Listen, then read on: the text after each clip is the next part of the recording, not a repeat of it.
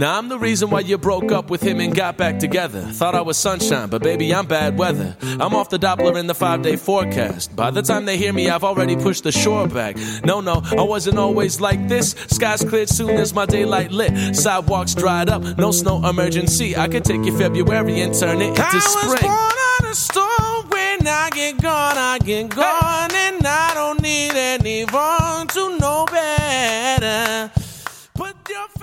Hello there. It's Min. And it's Castle. And we have a lot of thoughts right now because this week has been tumultuous. Uh, it's been really frustrating, discouraging. Um, there have been some moments that I think have really taken the weather world by storm, and maybe not in a good way. So, Castle and I have a lot of thoughts, and we want to share with you a lot of our uh, thoughts and ideas and, and what we've been thinking over the last few days, and trying to capture a lot of what you guys have said too. So, buckle up, 'cause it's going to be a fun ride where we're going to talk about lots of good things. Go. Is that where we're putting in the? Oh, we're not putting Oh, in we're the just music. No, we're just going straight. Okay. in. I figured it's easier. Um, and I think it comes at a great, not at a great time, but it's it's optimal for us to discuss it because Min is actually here, uh, helping out with Hurricane Dorian. So we're actually in the same town, recording in the same microphone, in the same room, um, which is pretty great. And that doesn't always happen very often. So it provides us a great time to actually kind of focus our frustrations and be able to articulate them in kind of this straightforward manner about some of the things that are really irking us about this whole situation. So, not to beat around the bush, but obviously we're talking about Sharpie Gate. We're talking about President Trump's um, insistence that the storm was going to hit Alabama, that Hurricane Dorian was going to hit Alabama, and it really never was. And I think the issue that we have is just the deceit, the blatant lying about this whole issue, and and that's kind of problematic. So, to take you guys to the very beginning, we have a video from the White House and I'm about to play right now. Hold on. Um, where President Trump is uh, actually before that on September 1st, he tweeted, and let me try to read the tweet. Okay, September 1st at 10:51 in the morning. Quote: In addition to Florida, South Carolina, North Carolina, Georgia, and Alabama will most likely be hit much harder than anticipated, looking like one of the largest hurricanes ever. Already Category 5. Be careful. God bless everyone. So he tweeted out something, and the statement said that Alabama was going to be impacted. So that was in the interesting part because soon after, about 15 minutes after, the National Weather Service office in Birmingham tweeted and said, Alabama will not see any impacts from Dorian. We repeat, no impacts from Hurricane Dorian will be felt across Alabama. The system will remain too far east. So it's funny, and, and just to get let you guys know too, the National Weather Service office in Birmingham wasn't actually directly responding to President Trump's tweet. They were getting hundreds of phone calls into their office. People were worried about being hit by the hurricane because they saw what Trump had said, but they weren't directly responding to his tweet. So then we were like, okay, interesting. That's, you know, kind of fun to watch it all play out. But then things started getting a lot more interesting. So three days later, September 4th, President Trump at the White House released a video of President Trump giving a briefing uh, about the storm on, again, September the 4th. Let's listen to it real quick. The hurricane, we got lucky in Florida, very, very lucky indeed. Uh, we had actually, our original chart was that it was going to be hit, hitting Florida directly. Maybe I could just see that, Kevin. Uh, it was going to be hitting directly, and that would have affected a lot of other states. Uh, but that was the original uh, chart, and you see it was going to hit uh, not only Florida but Georgia. It could have uh, was going toward the Gulf. That was what we what was originally projected, and it took a right turn. And ultimately, hopefully, we're going to be lucky. It depends on what happens with South Carolina and North Carolina. But it's heading up the coast, and Florida was uh, grazed, uh, mostly wind, and we're going to have a report on that. Anyway, so that's the infamous Sharpie Gate photo, right, Castle? Yeah, so we didn't actually get to see the Sharpie being uh, drawn on, but we have it from great sources like the New York Times and the Washington Post that it was actually done prior to that briefing that we saw.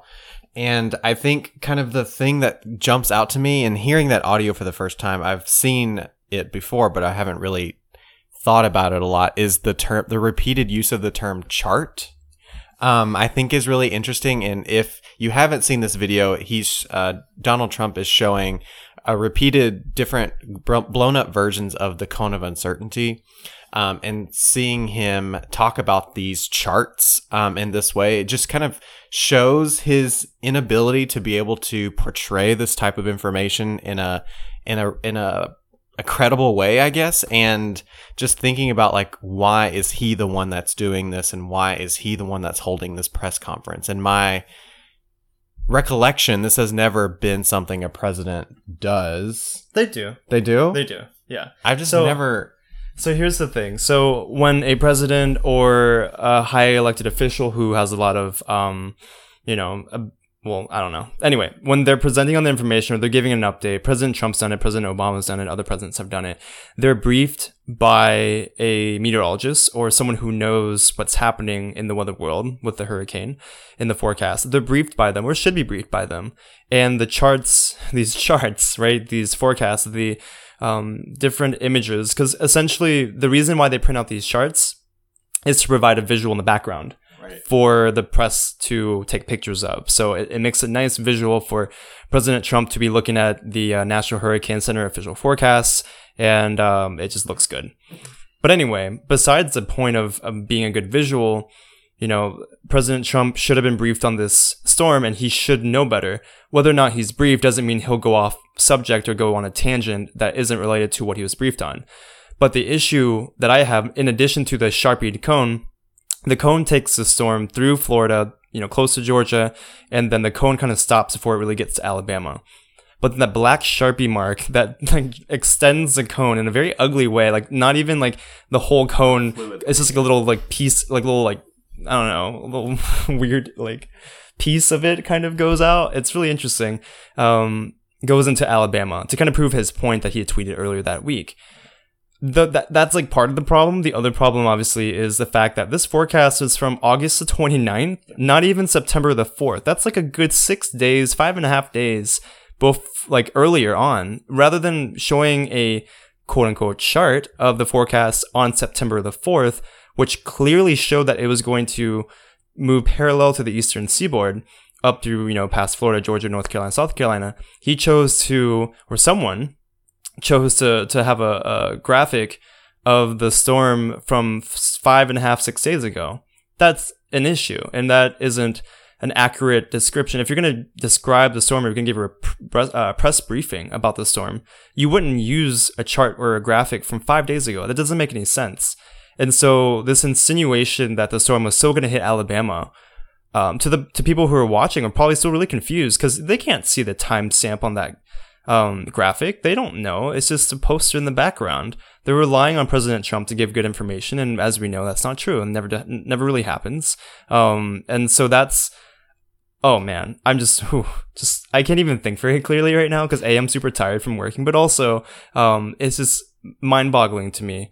And I think subsequent tweets that he sent out using weather products just made all of our brains just hurt even more. He used a spaghetti plot on September 4th in the evening showing uh, different model runs that were for August the 29th as well, I believe. Let me look. Is it for August the 29th? No, these mo- these spaghetti models are for August 28th. So even worse. So there's obviously, you know, they're showing a bunch of different uh, ensemble model runs, and the storm uh, is most of the models are still showing it's going to hit Florida, but there are you know more lines that do go towards Alabama, um, but most of them are, are still going taking the storm parallel to the the coast. But the way he's looking at it and reading it is, oh well, these storms there must be more lines that are going towards Alabama, so I that shows that I'm even more right. But again, someone who doesn't really understand this type of graphic is trying to interpret it and use it to bolster their argument that Alabama was going to be hit. And I think that was really what really just irked us all because you're using the, the map incorrectly. It's not in forecasts. Then he tweets out another graphic on September the 5th in the afternoon showing the earliest reasonable arrival times of tropical storm force winds. So this graphic is from August the 29th. Again, even though it's September the 5th at this point. And the graphic shows that there is a potential for tropical storm force winds to reach Alabama, southern parts of Alabama by Monday um, at 8 a.m. But that 5% chance of tropical storm force winds is a far cry from what he was calling major impacts from a major big, big storm. And you don't use the earliest reasonable arrival time of tropical storm force winds as a forecast. It's an emergency management tool for helping people understand when they should maybe evacuate or look at, you know, functional medical needs and getting people out safely and how much time they have before they have to start looking at those things. You don't look at it and say, okay, that's definitely showing that the hurricane's going to hit Alabama. If anything, it points away from that. It makes it look like Alabama is even less impacted or the potential is less. But again, this graphic is from like six days before he tweeted it. So, yeah. Anyway, Castle, thoughts? Well, I just think I think you you clearly sum that up really well, and I think the problem that I have are more kind of large scale, which is uh, thinking about the the way that our science is being used as a tool to save face for him, and how he's grasping at straws and using products and maps and tools and things that we use and using them from five days prior um, in order to prove a point. I think that's part of the biggest problem that I have. I think it really calls into question the state of our science and whether meteorologists are as good as they are. Um, but not only that, I think it really highlights a weather communication challenge in real life. It provides a really great example of some of the challenges we have in communicating weather information, especially if our president is having trouble with it, which we don't necessarily know if he's having trouble with it or if he's actually just using these previous examples to prove his point and to bolster his ego. Um, but if we want to think about this from like a weather communication standpoint, we can also think about how an individual might have challenges challenges understanding probabilities or understanding the, the hurricane cone or what that means or what the early onset of tropical storm force winds mean. Like all of these things are being put into question in real time by a, an authoritative figure in our government.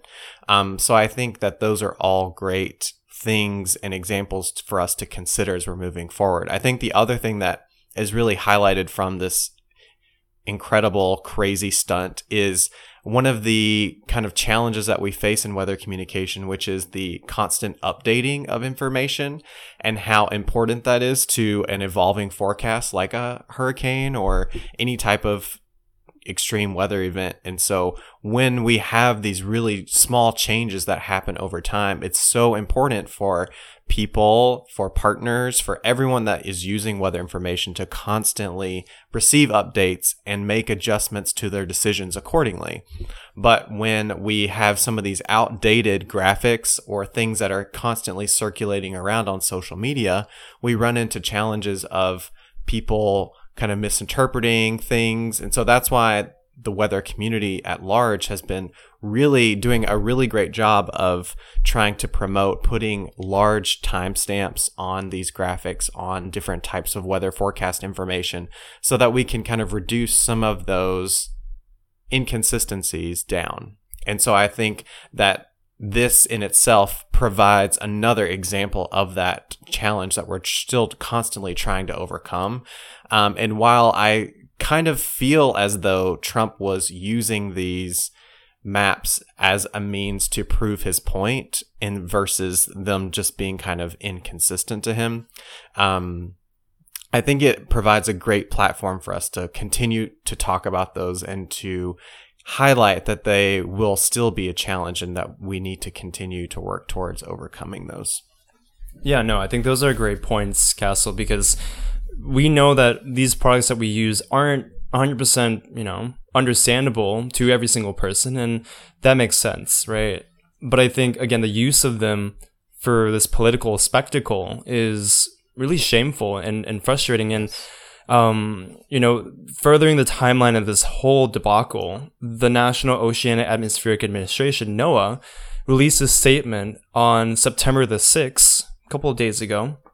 And the statement reads, quote, from Wednesday, August 28th through Monday, September the 2nd, the information provided by NOAA and the National Hurricane Center to President Trump and the wider public demonstrated that the tropical storm force winds from Hurricane Dorian could impact Alabama. This is clearly demonstrated in Hurricane Advisories number 15 through 41, which can be viewed at the following link. the Birmingham National Weather Service office, or uh, excuse me, the National Birmingham National Weather Service's Sunday morning tweet spoke in absolute terms that were inconsistent with probabilities from the best forecast products available at the time. Unquote. Okay. Literally, there was a 5% chance of tropical storm force winds during that time period. Like, that's not a very high chance at all. Second of all, this statement reads like someone politically not in NOAA just like wrote it and then gave it to NOAA and said, hey, look at this, but we want you to share this as your own statement. Not a statement that would come from a scientific agency that would explain further more information. It was a very like simple Trump was right, National Weather Service Birmingham office was wrong for tweeting that. Boo. It it says, you know, this is clearly demonstrated in hurricane advisories number 15 through 41 that, you know, Alabama was under the threat of tropical storm force winds. Did it clearly show that? No. It showed that there was literally not that big of a chance it would have happened anyway. So the wording, just you take apart little words here and there, the word choice, diction in this statement, and it reads super political as if they're trying to make the statement that yes, you know, National Weather Service was wrong the president and all his tweets and everything else were right. And then it rebukes the Birmingham office and says they spoke in absolute terms and isn't consistent with what are, with uh, the best products available at the time. Okay, we're all meteorologists here. We know how to look at National Hurricane Center products and we know how to interpret them and communicate that to the public. Um, and to throw them under the bus like that, that's the term that everyone is using. Throwing the Birmingham office completely under the bus, crushing them um, and just acting like that's okay. You're not even standing by your meteorologist. You're a scientist in the own agency, your own agency. You're going off the cuff and, and releasing a statement. And it's not even, they don't even say who the spokesperson is. It's like, it's anonymous. Somebody with a NOAA, you know, release a statement and they're not even going to be a, uh, available for comment on it. They just released a statement on a Friday afternoon and it was like, boom, there you go, done and just from a communication standpoint, that is not acceptable. And you did that on a Friday. You know, you know very full well that if you do it on a Friday, like that's just not cool because no one's. That's like the worst time to release a like statement. Four o'clock too. Yeah, like in the afternoon on a Friday. Y'all tripping. Anyway, go ahead, Castle. I think another thing that kind of jumped out to me as shocking is uh, kind of taking a few steps back and going back to the Sharpie Gate video is that there were not any NOAA or National Weather Service representatives to comment on the the forecast that Donald Trump presented after the fact. So they waited, I guess it was a day before they issued their statement. Well, who was in the room with who was in the White House with him? I'm not sure, but I do. I was actually in Silver Spring near headquarters um, for a workshop, and that was kind of the talk amongst the the group was that there was kind of shock shock that there wasn't a um, representative or like uh, someone there to kind of to comment on the video and the pre- the press briefing that just took place. Um, so I think that was one of the things that kind of erupted from that conversation. But when going back to the statement that Min just read, and correct me if I'm wrong, in the Birmingham tweet, it said Alabama is will not see any impacts. Correct. correct? Yeah. Okay, so I think I've had a lot of time to process this, and I think it's more of a logic game. So it seems like people sat around and they're like, what can we say that both, that kind of proves Trump was right? Let, let, let's not contradict Trump, but also what can we do that's not so terrible on Birmingham, NWS Birmingham? And so when you think about and you read the statement, it almost reads as like a logic argument. It's like, oh, well, they said there wouldn't be any impacts at all. And so therefore they are incorrect when in reality there was a very small chance of impacts. So technically, Technically, on technicality, it's correct. Mm, yeah. because NWS Birmingham said there is no, we will not see any impacts from Dorian.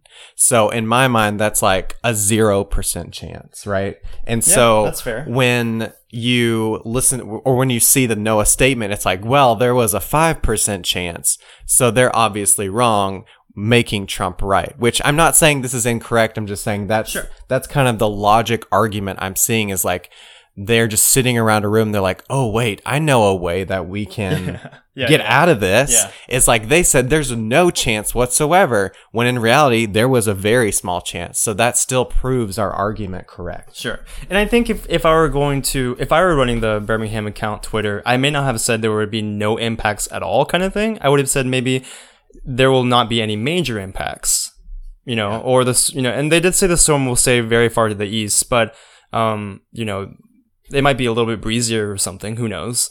Um, and at that time, we certainly, I don't think, knew for sure the storm wouldn't impact like a couple rain showers or something. But that would be the only change. But that is not a criticism of Birmingham at all. Uh, just because we're we have to go to this whole technicality thing, it's frustrating. But you're right. They could easily say that and say, "Well, you said no impacts at all, so we are going to say that there was a small chance." So we right and you're wrong. But that's, I mean, that's child's play. Yeah. It's like things kids do. Anyway, so going back to the NOAA statement, ooh, y'all weather tweeters, people on weather Twitter, y'all were out there and you were defending Birmingham and calling NOAA out. And it was, I don't think I've seen weather Twitter anyway really rally that hard around anything since before when we had the shutdown and there were statements about the National Weather Service not doing their job well and the private sector taking over and they'd be better. I don't think I've seen weather Twitter rally that hard before. Um, and it was really great to see us all come together. So I want to read a, a few tweets here. So James Spann, the famed James Spann from Alabama, he's probably only second to Nick Saban as the most popular guy in Alabama. Um, he tweeted, the tweet from National Weather Service Birmingham was spot on and accurate. If they are coming after them, they might as well come after me. How in the world has it come to this? True. And then Rebecca Moulton, she wrote, Friends, I know you're angry. You have every right. Focus on the great work that you know you did. We all know. We're all on your side. Don't get lost in the smoke from this nonsense or waver for a moment in your belief in what you do in, in the mission. Remember what is true. There were varying opinions that were posted, most of them saying, you know, I can't believe this would happen. Um, you know, this is terrible. We stand with National Weather, National Weather Service of Birmingham. I know I tweeted about it a little bit too. Um, but there was just, there was so many opinions out there and most of them were, were in support of the weather service and of meteorologists in general. And I think that was really nice to see. And Rebecca kind of bringing it all together and saying, you know, this is all smoke and mirrors. Don't focus on that. You know we did a great job. We saved lives through our forecasting, through all the hard work we did. You know, everyone did a great job, and that's what we have to really focus on. And in talking to some folks that I know in the Weather Service and at the National Hurricane Center, they kind of echo the same sentiment that, you know, this is really frustrating. And, you know, yes, this is terrible that this happened, but we have to remember that we shouldn't let this distract us from our mission. But this is where it gets interesting, and, and I agree with their statements, but I do feel that it's important to speak out and call it out like it is. Um, because if you don't call it out and we're just gonna get used to this like way of going about meteorology and forecasting and letting people attack us without any any kind of consequence at all isn't fair because it's going to do a number on weather communication. People are going to ask us, well, you know, they already don't trust meteorologists. Is it going to get worse? Is this problem going to um, evolve and get worse for us? Because, you know, we already have a trust issue sometimes, especially in hurricane season, even, you know, other situations as well. But will it get worse from this incident, from this debacle, you know? Yeah, I think uh, it, it, it was really hard for a lot of people to wrap their minds around everything that happened and the things that continue to kind of unravel as the days progressed. Um, I don't know if it's too soon to roll into the new stuff that came out recently about the internal NOAA statements. Um, well, let me read really quickly yeah. some of the other statements. So, you know, there were there was a former National Weather Service director, Joe Friday, and he said, you know, the NHC and the weather forecast offices are to be commended for the accuracy of the warnings and the forecasts. And Um, he was saying, at the time of our glorious leader's tweet, the chances of significant impact to the state of Alabama was essentially zero. The recent communications by a NOAA spokesman, which tried to rewrite history, is deplorable. Chastising WFO Birmingham um, was unconscionable. Unconscionable. NOAA is a great agency with an important mission for the nation. The rewriting of history to satisfy an ego diminishes NOAA. There's some very strong statements mm-hmm. by former leaders of, of NOAA, the National Weather Service, you know. Um, I even saw a tweet from a, a previous MIC uh, meteorologist in charge um, from I think New Jersey, and he said, you know, this is a great opportunity for us to reach out to the NOAA communications office, tell them how we feel. They posted a phone number, posted an email address, I think, and said contact them, blow up their phones, let them know how we feel. And I saw people say, well, what, what good is that going to do? Um, and I saw that kind of d- discussion and debate, and I think that was really interesting. Um, because Castle, I think you were saying that you saw a social media post about um, at the National Weather Association meeting, which is actually going on right now in Alabama. In Alabama, in Huntsville, at that, um, kind of near Birmingham, there was a call for people to walk out on NOAA as they were presenting. So, do you have some thoughts about that?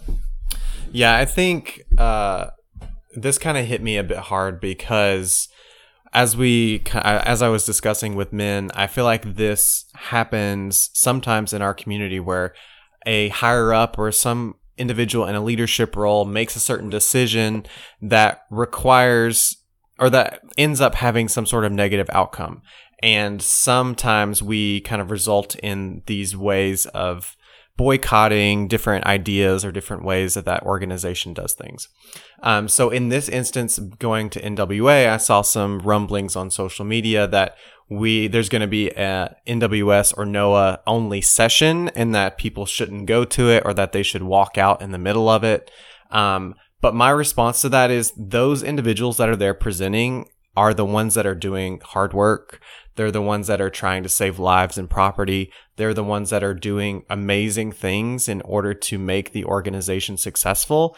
And that I don't think we should blame, put the blame on those individuals because at the end of the day, they never saw any of this information. They never were the ones that signed off on the statement that NOAA put out. They were the ones that were there doing the research. They were doing the forecast. They were staying up all night doing midnight shifts in order to keep people safe.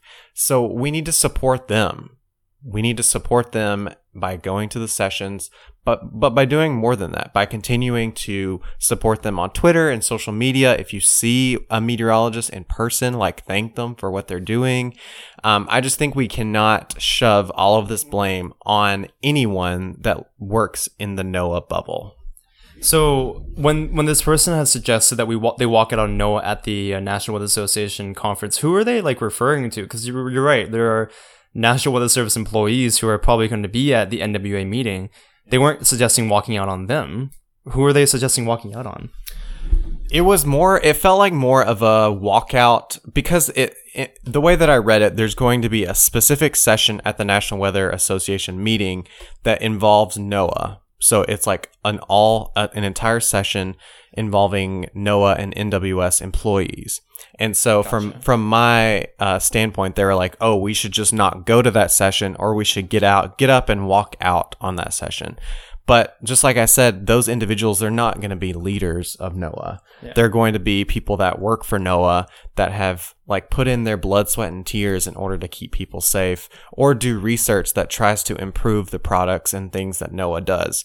Um, so I don't think that we can justifiably like say, "Oh, we're going to walk out on them or we're not going to pay attention to them or we're going to ignore them at the conference or not speak to them." Because at the end of the day, that's not accomplishing anything. If anything, that's shutting down the conversation and making this more likely to happen in the future. Sure. Yeah, I think that's a good point because you're if you were to walk out on them or do something of that sort, it would just be a statement. But what good is a statement if there's no action or anything that really um, comes about from that statement. That statement, if anything, will just polarize us even further. So perhaps, you know, talking with people, getting a better understanding of the situation, you know, and, you know, Castle, there was a recent article that came out either today or yesterday that talked about NOAA and internal memos that went around about telling staff that they can't speak about this, you know, event or the cone, the Sharpie gate or anything, and they have to direct everything to NOAA's internal communication office or something like that. Can you clarify or talk about that? Yeah, sure. Um, so it seems like there were two internal memos, or what the Washington Post is calling directives, um, to NWS and NOAA employees. The first one was on September 1st after the Trump tweeted out the Alabama tweet, and then NWS Birmingham kind of responded to that. And basically, the memo said that individuals were not to uh, talk about that. They were just supposed to talk about the current forecast. So basically, ignore everything that's coming to you and just talk about what's relevant. Um, I think this was trying to be a sort of tactic to get the story back on schedule about like what is actually happening um, so that we're not kind of diverting too much with this whole Alabama stuff. Um, but then another internal memo or directive went out on September 4th, and they it was after the press conference went out, and they were again not supposed to contradict Trump. And I don't think that they use the words you're not supposed to contradict Trump, but in essence, that's what the internal memo was trying to get at. Okay.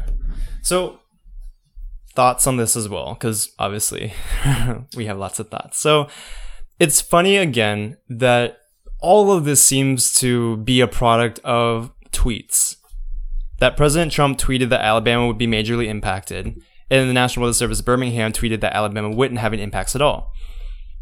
I have to remind you all that the tweet from Birmingham was never a direct response to President Trump, but it was perceived to be. So everything we're seeing after that moment is about this response from Birmingham that contradicted President Trump. But they were just responding to their constituents who were calling them and asking, hey, is Alabama going to get hit? Because I heard the president say that.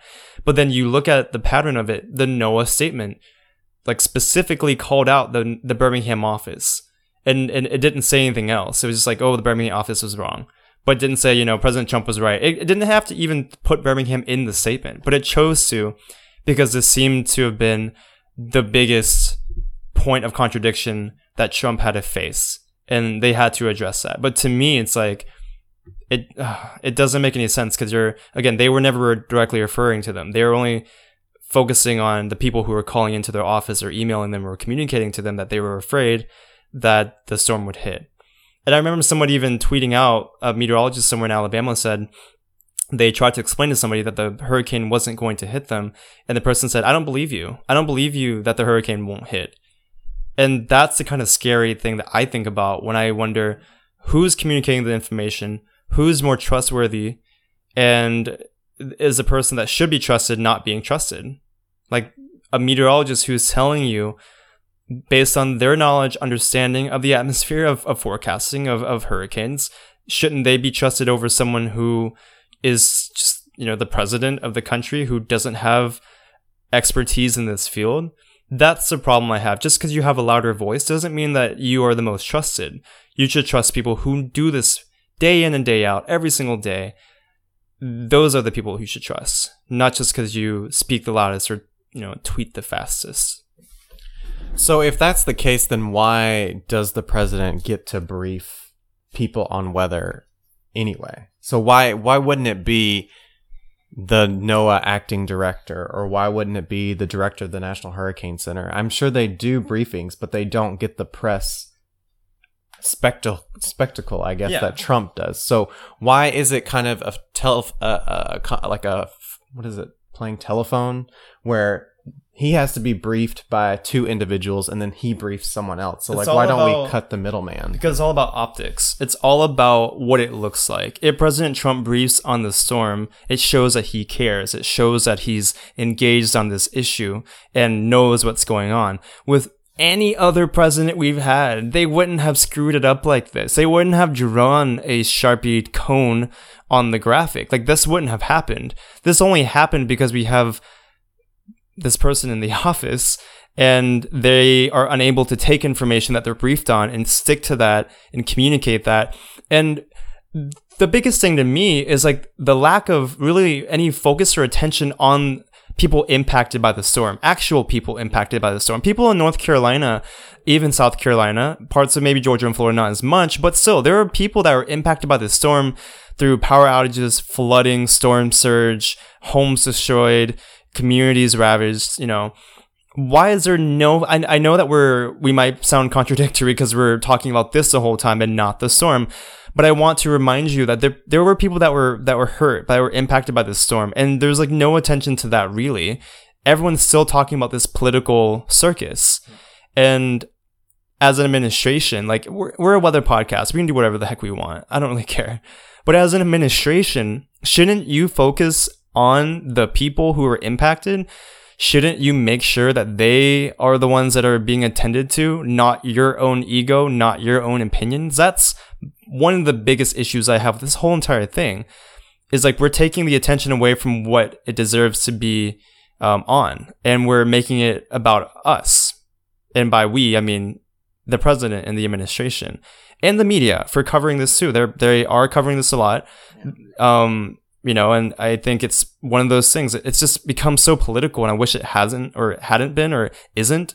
But that's just the modern reality that we live in today, and that's why we want to talk about this because there are so many repercussions to the activities and actions that went on this week.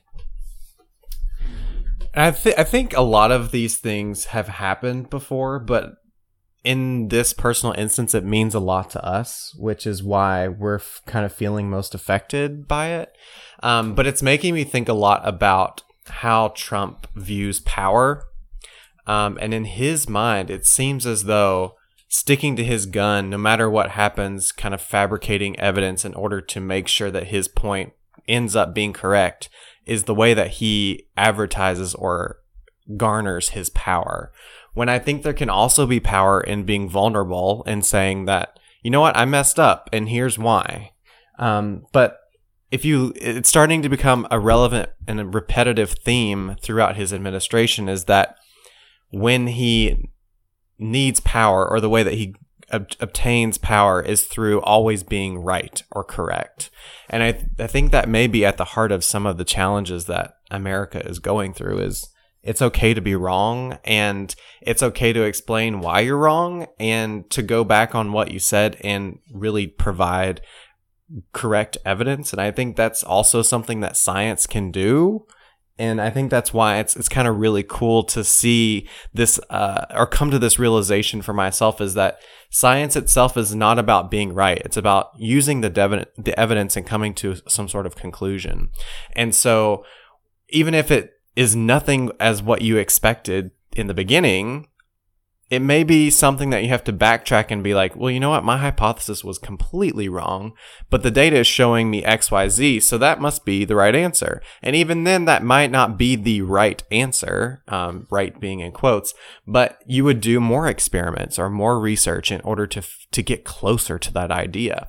Um, so I think that's really just kind of reflecting on this whole event itself is is just he gets his power from being correct and his ego really takes advantage of everything. And so if we can just start breaking that down and understanding that it's okay to be vulnerable, it's okay to be not correct, but to go to people, use the expertise of others in order to get that correct information and share it in such a way that can be beneficial to society. Yes. You did a great job of explaining that because it's not about being right or wrong. And if you're wrong, you just have to admit it. This whole thing did not have to happen. That's what it started with. Yeah.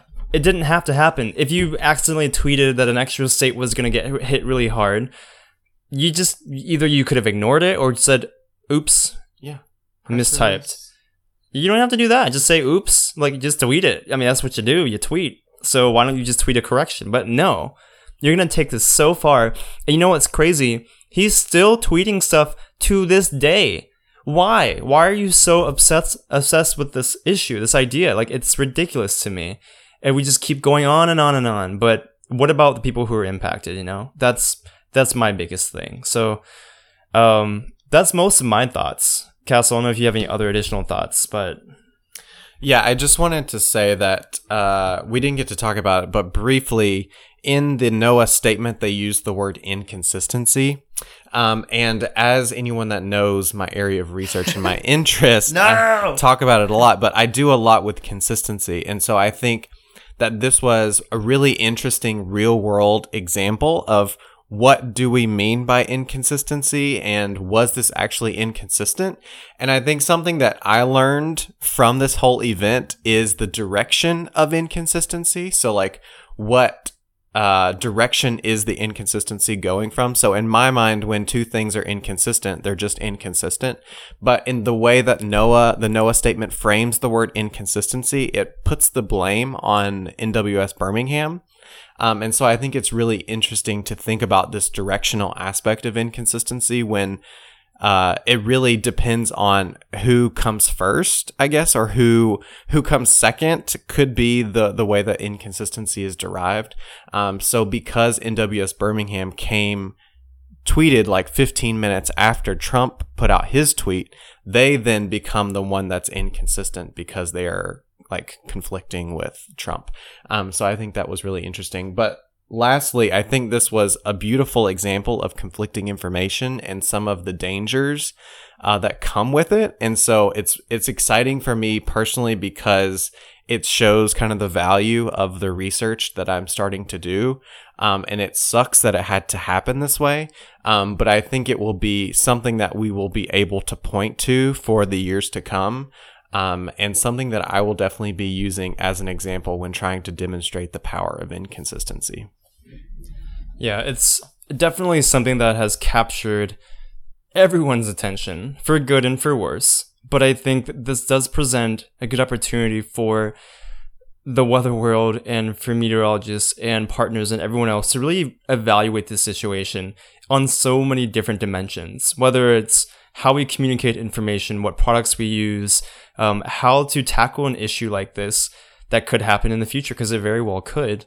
Um, but also to ask questions about leadership, to ask questions about what's really going on and, and demand that we are respected as meteorologists and, and make sure that meteorologists and the ones that are, are doing all this hard work day in and day out, working 24 7 in some cases to, to keep people safe, make sure that they are the priority, that they're not undermined, and that they know that they're appreciated because events like this are very hard to take as someone who is a meteorologist or as someone who is directly working to help people. This is not a great feeling for them to feel as if they don't have the support from their leadership, to have all these, you know, things that are going on that are distracting from the mission of what we're trying to do.